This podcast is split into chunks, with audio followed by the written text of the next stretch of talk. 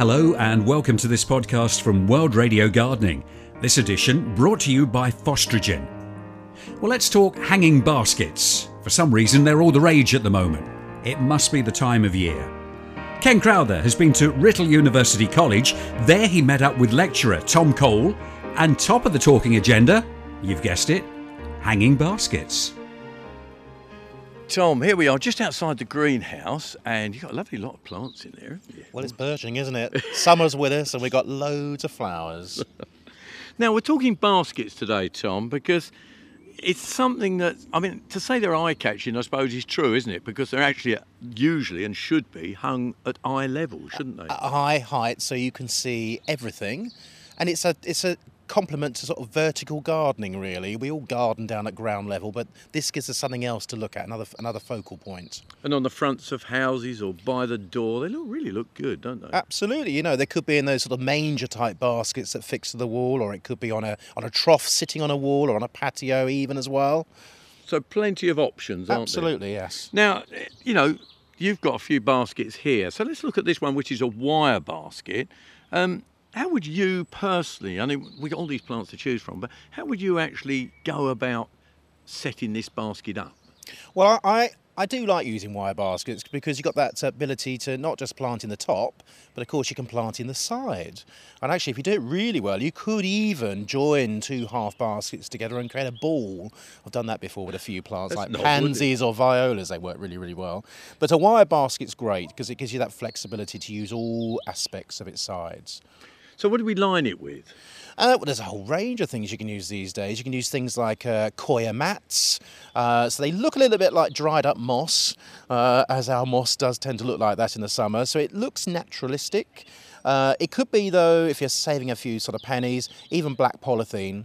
Um, although looking a little bit uh, grim to begin with, halfway through the season, all those trailing plants start to hide the edges. So it, it's a cheaper option. Do you know what I like best? Go on then. Sphagnum moss, because Uh, I well, think it looks best. I think that's really good, and also it does hang on to that moisture, and it does look quite natural. Um, so you go and get that, get some farmed uh, uh, moss. I would use that. Even things like compressed card uh, containers, or even still use cuttings from your uh, evergreen hedges. I've used conifer hedging. Really? Yeah, clippings. Just line them all in, and then put a subsequent liner in there, a plastic liner, so that when you water, the soil stays where it is and doesn't actually Run leach through. out and run down your white walls and onto your patio. So then we we fill the fill the basket, I suppose, with a good compost. Yeah, good a good sort of um, fibrous compost, something that's going to hang on to moisture to a degree. Um, and I tend to build it up in stages. If I'm using moss, I part way fill the moss up from the base to about halfway. I cut a plastic sheet out of the compost bag I'm using. That's really to sort of hang on to moisture. You could use a saucer if you wanted Yeah, to. some people do, don't they? Yeah. Old sauces in the bottom. bring your compost in, um, and then you could introduce your first tier of planting on the sides. Now, what size of plants? Because you've got to get them through this wire, haven't you? Do you put them in from the outside? Yeah, I mean, depending on the size of the basket, if it's like a 16 inch basket, you might get away with using 9 centimetre potted plants. But to be quite honest, you're better going from the next size down and use plug plants. They can easily filter in uh, from the outside in, and also make sure when you're putting that root ball in, it's not stuck between the moss and the plastic liner insert. It's, it's in contact with that moisture. So that's really important. Now, as you move up, I suppose you can use some of the. I mean, look at your larger plants here. You're nearly ready to ready to plant out plants. You could use those, couldn't you, in the top? Absolutely, yes. I mean, something like a, a 10 or 12 inch basket, you probably get away with about five plants, maybe even six plants uh, in the top. That size, though, I'd probably look at four. Four or five plants if they're nine centimetre. Plugs slightly smaller, which means you get more in. I actually like to have a packed out basket because you're always gonna you have to always water this to a degree. Um, so be careful of spacing. Don't put them too close together. Now we can use things like geranium, trailing geranium, bacopa, What else have we got? Uh, Oh, Bidens, which has got a Yeah. lovely trailing effect, loads of verbenas, upright and trailing. Lobelias. Yeah, lobelias. You've got things like blue cascade. Um, you've also got things like uh, petunias. You've got upright forms. You've got trailing forms. Perfume form. You have. Uh, we've got. We've, I think we might say fuchsias. There's things like begonias. You've got the tuberous upright types, and you've also got the trailing forms. Goes on and on, There's a doesn't it? load. There's a load there you can use. Now, how do we feed them then? Because uh, you know, it can sometimes be possibly a bit of a chore to feed them, and and and their baskets they're hanging up, aren't they? Well, they are actually. I mean, what you can do is you can mix in a feed. Uh, you can mix in your Phostrogen slow release plant food. Um, and I Well, as with the compost. Yeah, just mix it in because this particular product, there's two things really. One, it's got a feed, so we know it's going to promote all types of growth, but particularly flowering and also vegetative growth.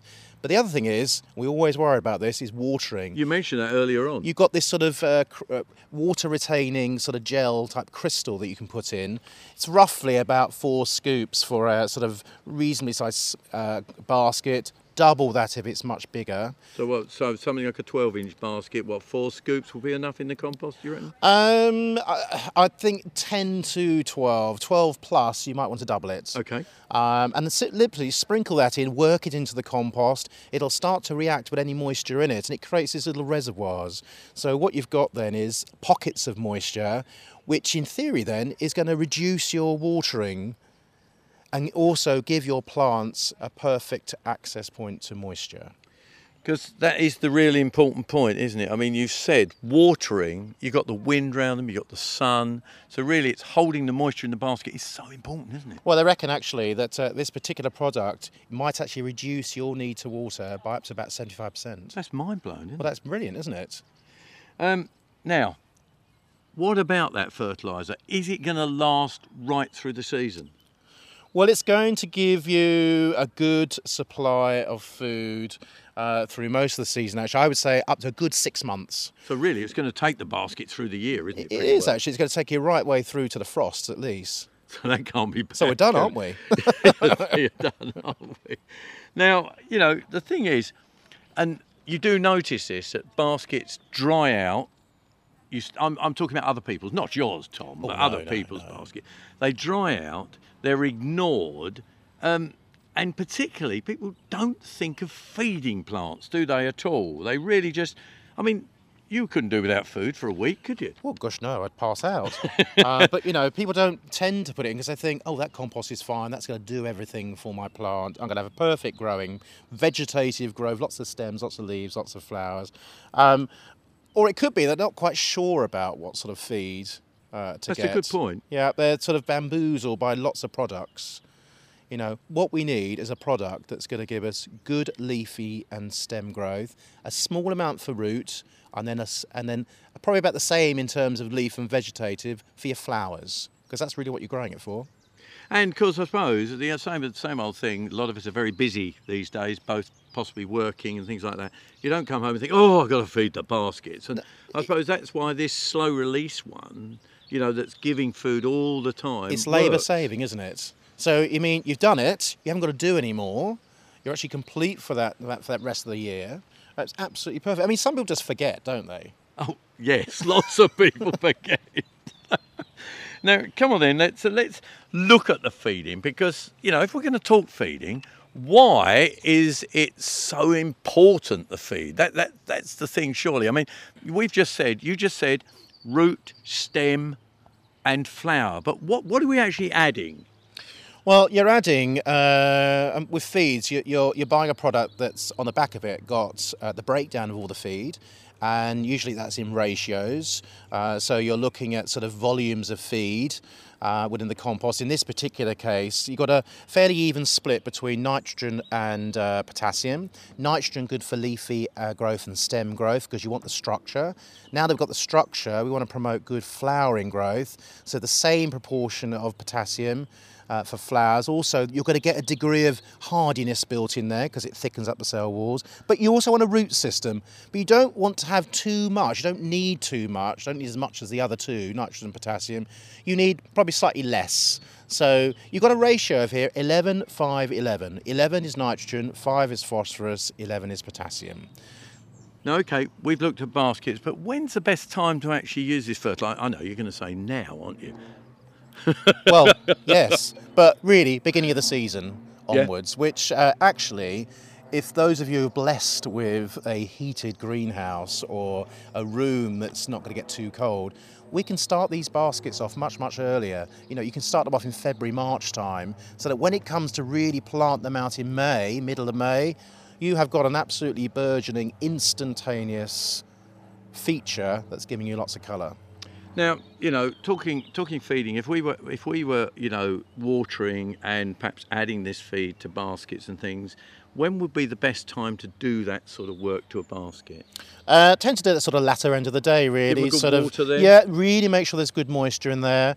Uh, so ideally in the evening, um, really when it's not too bright, it's not too sunny. Sometimes you can get scorching uh, on your leaves, and you know think about also it's not too blowy. You know, it's it's a fairly sort of um, static day when it comes to wind. So what you're saying is that uh, the Phostrogen slow release plant food and moisture control is really pretty good for covering baskets and bedding. I think so. I think there's also potential there to cover not just your ornamentals, but also things like your fruiting plants. So, you know, don't Hanging forget baskets with tomatoes. Absolutely, or even things like strawberries, or you could to a certain extent use herbs. Herbs on the whole, though, things like thyme and salvia, the sage, um, even things like rosemary as well.